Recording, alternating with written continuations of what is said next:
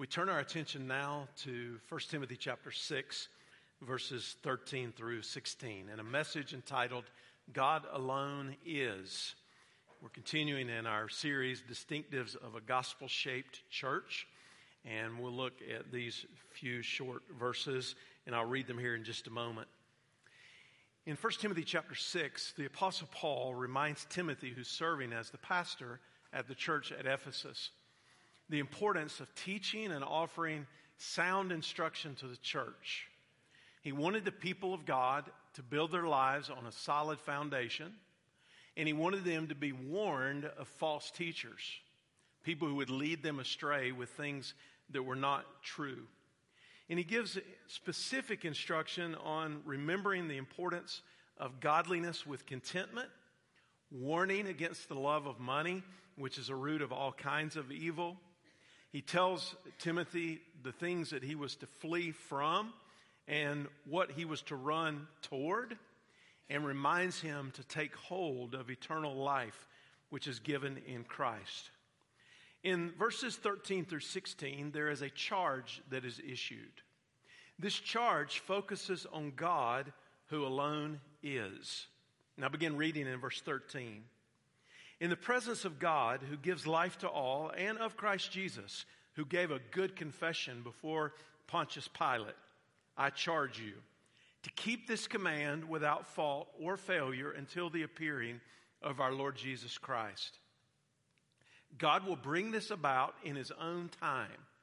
He is the blessed and only sovereign, the King of kings and the Lord of lords, who alone is immortal and who lives in unapproachable light, whom no one has seen or can see. To him be honor and eternal power. Amen. As we think about the importance of focusing on God who alone is, we're reminded that by nature we are self-centered in some measure and to some degree. It's, in fact, a healthy thing in some ways to have a good understanding of yourself and remain healthy and strong. It can help you to remain grounded, and uh, as long as you implement those boundaries in your life that are good. But the problem is when that focus is unhealthy and self becomes the priority over your relationship with God and who he is. The English philosopher Thomas Hobbes argued all the way back in the sixteen hundreds that the most fundamental human motivation is self-interest. We are experts on ourselves. And there are some good things about that, but when it becomes selfish, narcissistic, and self-absorbed, then we get ourselves in all sorts of trouble spiritually. Everything in the universe revolves around God. We are not the center of it all. God is righteous, and he does what is righteous in the world. And his character and all of his actions bring glory to himself. I like the way the Apostles' Creed begins. I believe in God the Father Almighty, the maker of heaven and earth. A very straightforward statement that says to us that God is the creator who has made all that there is, and he made it out of nothing. I think about God's words to Job when Job was having some issues in his understanding, and God took him to task in Job thirty-eight. He said, "Where were you when I established the earth? Tell me if you have understanding. Who fixed its dimensions? Certainly you know. Who stretched a measuring line across it?" He was reminding Job of his humble position before God and the need to see God for who he truly is. Now, verse thirteen refers to when Jesus gave his testimony before Pontius Pilate. And the comment about Pontius Pilate uh, actually became a part of some early Christian creeds.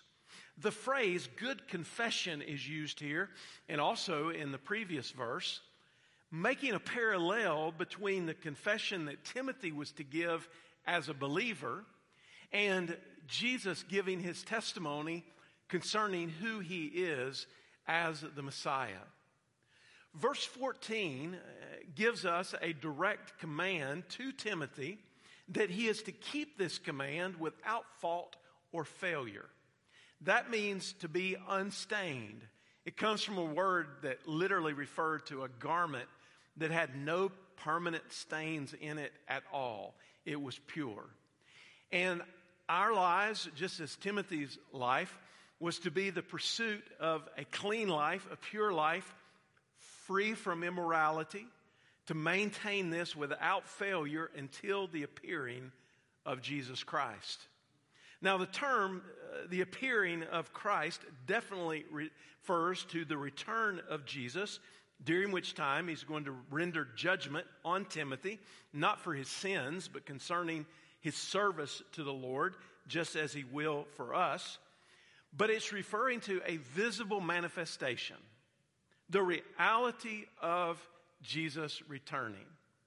And there are attributes of God in verses fifteen and sixteen that focus on who God is.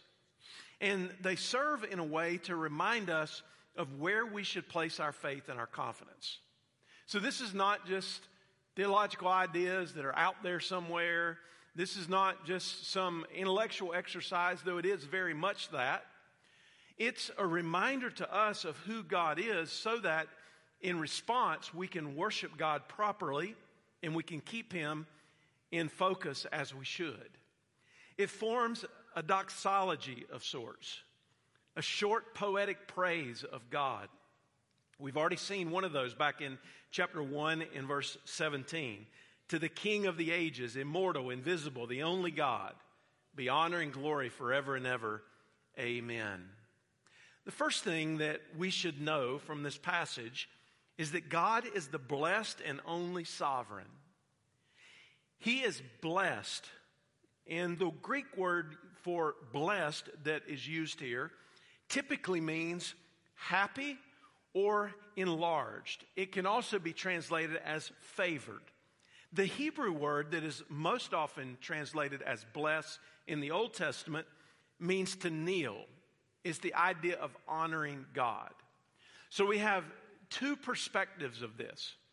One is ascribing to God what he already possesses. So in other words, we're not adding something to God here. We're not increasing God in some way. We're simply recognizing who God is. He is the blessed and only sovereign. But then our action is we are kneeling before him. So because of who he is, we in turn are honoring him for who he is. Think about Psalm one oh four and verse one. It says, bless the Lord, O my soul. O Lord, my God, you are very great. You are clothed with splendor and majesty. If you go back and read the Psalms, the Psalms are chock full of uh, commands to bless the Lord. Psalm one thirty-four and verse one and two says, come, bless the Lord, all the servants of the Lord who stand by night in the house of the Lord. Lift up your hands to this holy place and bless the Lord.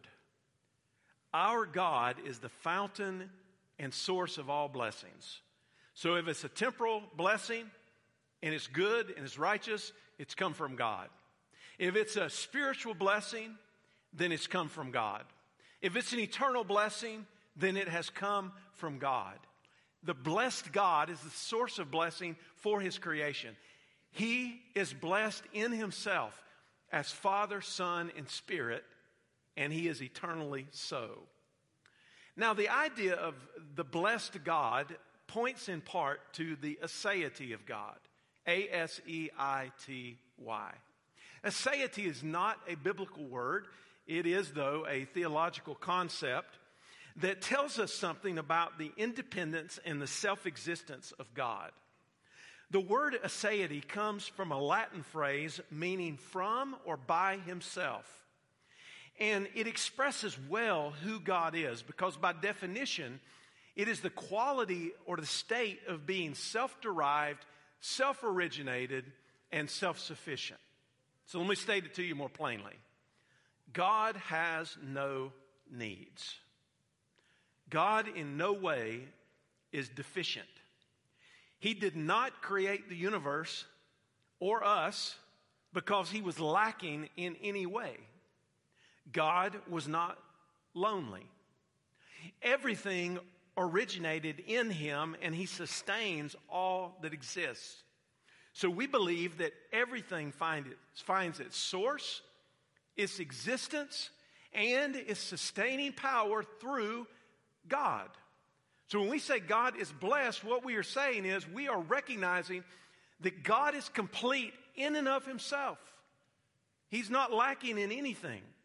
He is sufficient in and of himself, in the perfection of his nature.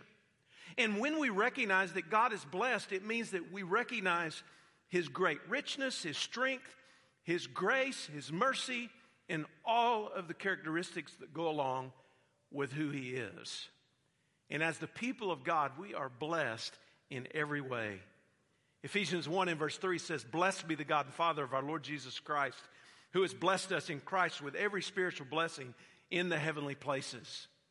Blessed in the English language also carries with it the idea of being made holy or consecrated when it applies to us. So when it's focusing on us and we're saying we are blessed, what we're saying is God has consecrated us for himself.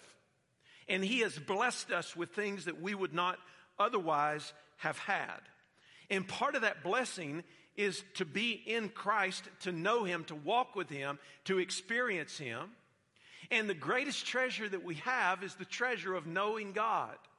It's the blessing of being in Christ and having a relationship with him. Now it says also that he is the only sovereign.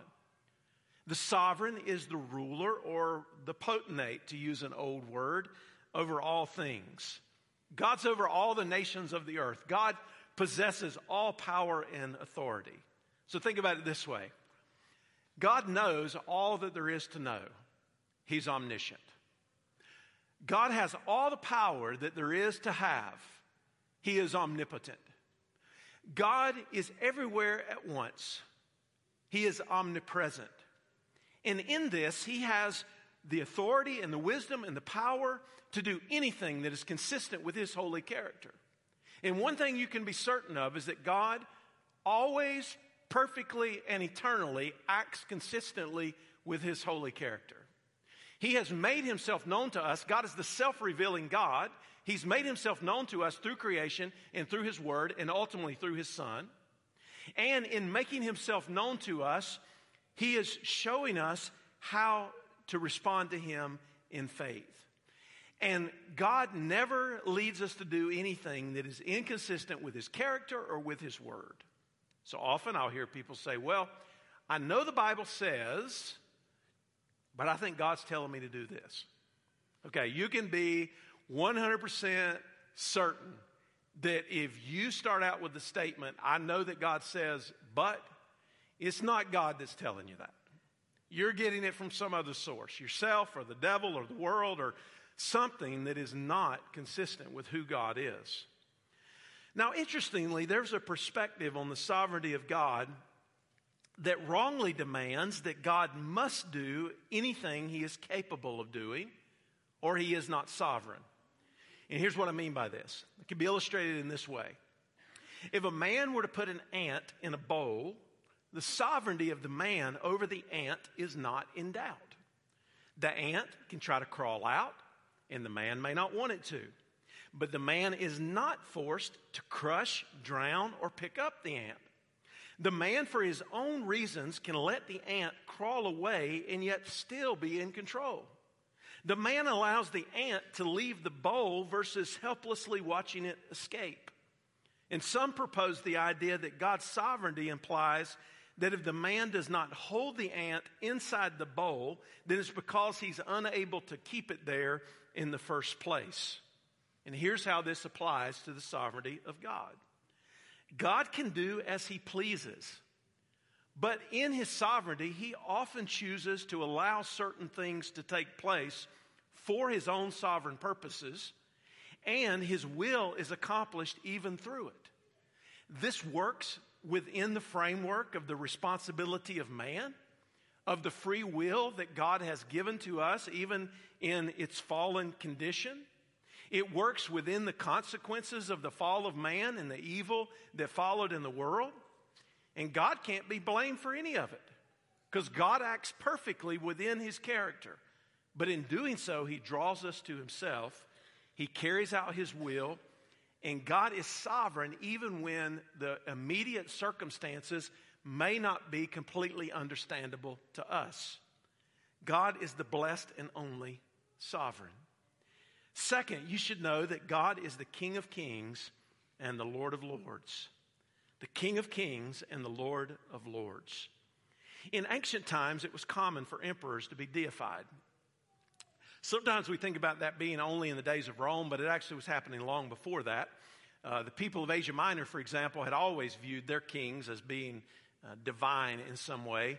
Uh, the concept in the world that would hold to something similar today would be the situation in North Korea. Uh, I've not particularly studied it. I'm certain there are other places that are similar in nature. But the history of it uh, really begins to expand during the time of the Roman Empire.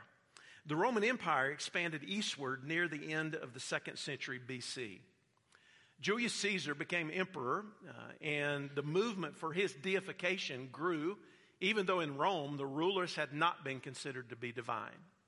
When Julius Caesar was murdered in forty-four B C, they claimed that there was this comet that burned so bright that you could see it in the daytime, and that it burned for eight straight days. The people wrongly made the connection that somehow this was a divine authentication of Caesar's deity. His adopted son Octavian proclaimed his father divine, and he also referred to himself as the Son of God when he became emperor in twenty-seven B C. He changed his name to Augustus. That's a title of supreme deity and divinity. And I say that to you because this was the type of culture that Paul was writing into. This was the type of situation that Timothy was serving in. And Paul is giving him a clear understanding that there is only one King of Kings and Lord of Lords. This declares the authority and the power of God. It means Lord of those who rule as lords. We find a, an indication of this in Deuteronomy ten and verse seventeen, where it says, "The Lord your God is God of gods and Lord of lords, the great God, mighty and awesome." Jewish literature also described God as king. Uh, in the East, rulers who claimed to be supreme kings, like the Babylonian or the Parthian king, actually referred to themselves as King of Kings and Lord of Lords. Uh, the Greek writers would occasionally apply the same title to Zeus, the mythical god. But here in the scripture, as the King of Kings, God is supreme. We're saying something very simple, and yet it is incredibly profound. God is supreme, and there is none who is greater than him. They were told that from the beginning, but even so, the children of Israel struggled with idolatry. It became a perpetual problem. Idolatry is the sin of worshiping an idol or anything that's a substitute for God, something in place of the one true living God. It happened over and over again among God's people. You remember that Jacob told members of his family to get rid of their foreign gods before they arrived in Bethel in Genesis thirty-five. The first time that the entire nation of Israel got caught up in idolatry was when they began to worship the golden calf while Moses was on Mount Sinai in Exodus thirty-two. During the time of the judges, uh, God's people turned to false gods and idol worship. And then during the later years of King Solomon, there was this pattern of idolatry that began to develop over and over again. Then when the kingdom was divided, all of the northern kingdom of Israel eventually committed idolatry. And then many of the southern kings of Judah did as well. And time and again, the scripture is clear that we are to have no other gods but him. There is only one God, and God alone is worthy of our worship. Now, when we think about who God is as king, we recognize that a king is intended to maintain justice, to provide for their subjects, and then also to protect. And that's what God does for us. He rules over all, he provides for us, and he also protects us. And as Lord of Lords, there is no other. There's a parallel to the Lord of Lords in the Old Testament. In Psalm ninety-seven and verse one, it says the Lord reigns. And then in verse five, it says the mountains melt like wax before the Lord, before the Lord of all the earth. So our God is the greatest ruler. He is the mightiest king. He is the Lord and King over all. He is the most powerful ruler. He is the highest chief of all. And when we begin to apply this to Jesus, what we are saying in our confession, Jesus is Lord, is we are saying Jesus is Yahweh. He is God who has come in the flesh as the second person of the Trinity. God is one in essence, and He is three in person. God the Father, God the Son, God the Holy Spirit, co-equal and co-eternal. And when we read of what is coming in the future, in the fall of Babylon, the overthrow of the false prophet, the beast and the dragon, we behold the great white horse and a rider with his vesture dipped in blood. And upon the thigh of that rider is written the name, King of Kings and Lord of Lords. It's nothing less than the great triumph and victory of Jesus Christ the Lord, when all wrongs will be made right and all will be right at last. And Jesus is given the full title in Revelation nineteen and verse sixteen that He is the King of Kings and the Lord of Lords. This is where our worship is, our allegiance, our focus, and our hope. The King of Kings and the Lord of Lords has dominion over all of creation and eternity. And there is none who can oppose Him and win. Our hope is in Him. And then third, we should know God is immortal and lives in unapproachable light. It says God alone is immortal. He alone is the only uncreated, self-existent being. He alone is eternal. Now, this week I Googled the phrase, the pursuit of immortality. Just out of curiosity. How interested are people in immortality? How interested are people in death? How interested are people in what's going to come uh, in uh, the great beyond?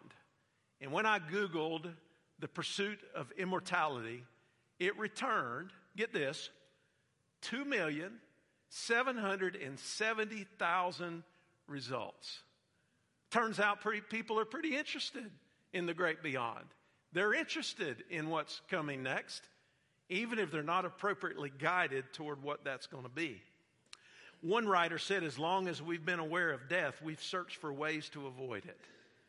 Today, people are turning to alchemical methods and empirical methods and uh, and questionable concepts like gene manipulation. They're talking about downloading their consciences into computers and all kinds of wild stuff. People are freezing themselves and trying to last forever. In fact, there are facilities in the United States and abroad, get this, that are basically warehouse morgues of frozen bodies waiting for the future. And yet the statistics remain. Other than Elijah, who went to heaven on a chariot of fire, and Enoch, who walked with God and then he was not. From a physical perspective, one out of one people, that's one hundred percent for those of you in the back, who die. That's all of us. We're in the same boat. But our God is immortal. Now, the soul of everybody's going to live forever somewhere, heaven or hell. But God gives eternal life to all who believe in Jesus. Now, if you're interested in the great beyond, and you're interested in what's going to happen after this life, would you not want to go to the source, the one who controls it? Would you not want to go to the one who is able to help you, to deliver you, to save you, to give you the gift of eternal life? Google's not going to give you the answer unless it's giving you the answer about Jesus. But He's our hope. And it says here that God lives in unapproachable light. This is a reminder that God's glory is magnificent in splendor. His holiness is unsurpassed. We cannot look at the sun safely for long without damaging our eyes and being blinded and even losing our sight. And the unapproachable light of God is so far beyond the sunlight that there's not even any comparison. It doesn't even compare. And no one has seen Him or can see Him. God the Father is spirit. He cannot be confined to our human senses. But now you know where I'm going with this. He condescended to reveal himself to us in Jesus as the visible manifestation of the invisible. Hebrews chapter one tells us that God has made himself known in various times and in various ways, but he has preeminently made himself known to us through his Son. He has made himself known to us through his creation, and we can see the wisdom of intelligent design, of divine order, of the creative hand and power of an eternal God. He has revealed himself to us through his word. God has spoken. Why we know what we know about God is because God has communicated us himself to us through his word. But he has preeminently shown himself to us through his Son. In John chapter six and verse forty-six says, "Not that any man has seen the Father except the one who is from God, he has seen the Father." And Jesus came to show us who God is and where our faith should be placed. God is immortal, and he lives in unapproachable light. And I say to you as I come toward a close, to God be honor and eternal power. It's all his. That's why we're here.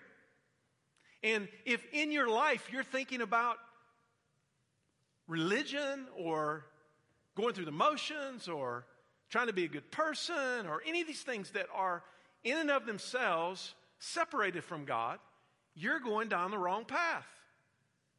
And when we come here today, why are we here? We're not here because we couldn't find something else to do.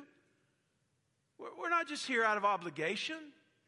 We're here out of obedience, and we're here out of a spirit of worship because we want to give glory to God. We want to properly credit to him what is due and say to God be honor and eternal power. I close with this brief story. Louis the Fourteenth was the king of France in the last part of the seventeenth century and the early part of the eighteenth century. He called himself the Sun King, S U N. He claimed that he was the nation of France. And overall, he had an ego that would probably put most politicians to shame. And that's saying a lot. But like all humanity, he eventually died. His funeral was held in the Cathedral of Notre Dame. They held it in the evening, and they lit the cathedral up with hundreds of burning candles in order to create an atmosphere of reverence for the king. Macillan was the archbishop of the cathedral, and he was assigned to preach the funeral sermon. So when time came, the archbishop steps out of the side door, and he makes his way slowly in front of the king's casket, and then he ascends up into the pulpit. It was a raised pulpit, as you see in the great cathedrals in Europe. The place became completely silent, and everybody waited. Every eye was on him. What would the archbishop say about the great king? How would he describe him and his many accomplishments? And he waited a moment, and then he looked at the congregation, and he said this, "Only God is great." And then he repeated it again. "Only God is great." And he was absolutely right. In our lives, we will serve ourselves, our families, our friends, our world, and our God well if we keep in mind that God is the center of reality, and he alone is great. Now, here's what this says to us practically as individuals and as a church. There are a lot of things you could focus on in your life. There are many things you have to focus on in your life as the regular responsibilities and stewardship of the things that you've been given. As long as you're doing that with an understanding of God as the center of it all, as the source, the provider, and the redeemer of your life, you'll be okay. But it is a constant struggle in the flesh to keep our eyes upward in our allegiance toward God. It is a daily surrender is what it requires. And it is so easy for us as individuals and as a church to get our eyes distracted, to get our hearts off focus, and to emphasize things that ultimately aren't ultimate. And that's a warning and an encouragement for us as the church. That we say together and to one another, only God is great. We are to fix our eyes on Jesus, who is the author and the finisher of our faith. You know what will happen when we fix our eyes on Jesus, who is the author and the finisher of our faith? We'll draw closer together as well. Just as we came to this Lord's table today, and a reminder of the unity that we have in Christ, we're drawn to Him and we're drawn together. And there's a whole world out there that doesn't yet know Him. Let's bow our heads together as we pray. I don't know where you are today spiritually, but if you are in Christ, would you ask God to help you focus on who He is? God alone is in your life. Ask Him to help you with your motivations and the emphases of your life and your walk with Him. If you don't know Christ today, today would be a good day to be saved. You say, I know I've never been forgiven of my sins. I've not received Jesus Christ as my Savior and Lord. Friend, He's coming again as the King of Kings and the Lord of Lords. Now's the time to get ready. Would you trust Him? Father, I thank You for Your blessing in our lives. Thank You for the truth that draws us together and lifts our eyes toward You. Thank You for making Yourself known to us preeminently through Your Son, for giving us Your word, for showing us Your power every day around us. Lord, help us from the distractions that would take us off course. Build our unity as the body of Christ. Help us to surrender our entire being to You so that You would be glorified through us. We give this time of closure and response over to You, and we ask it in Jesus' name. Amen.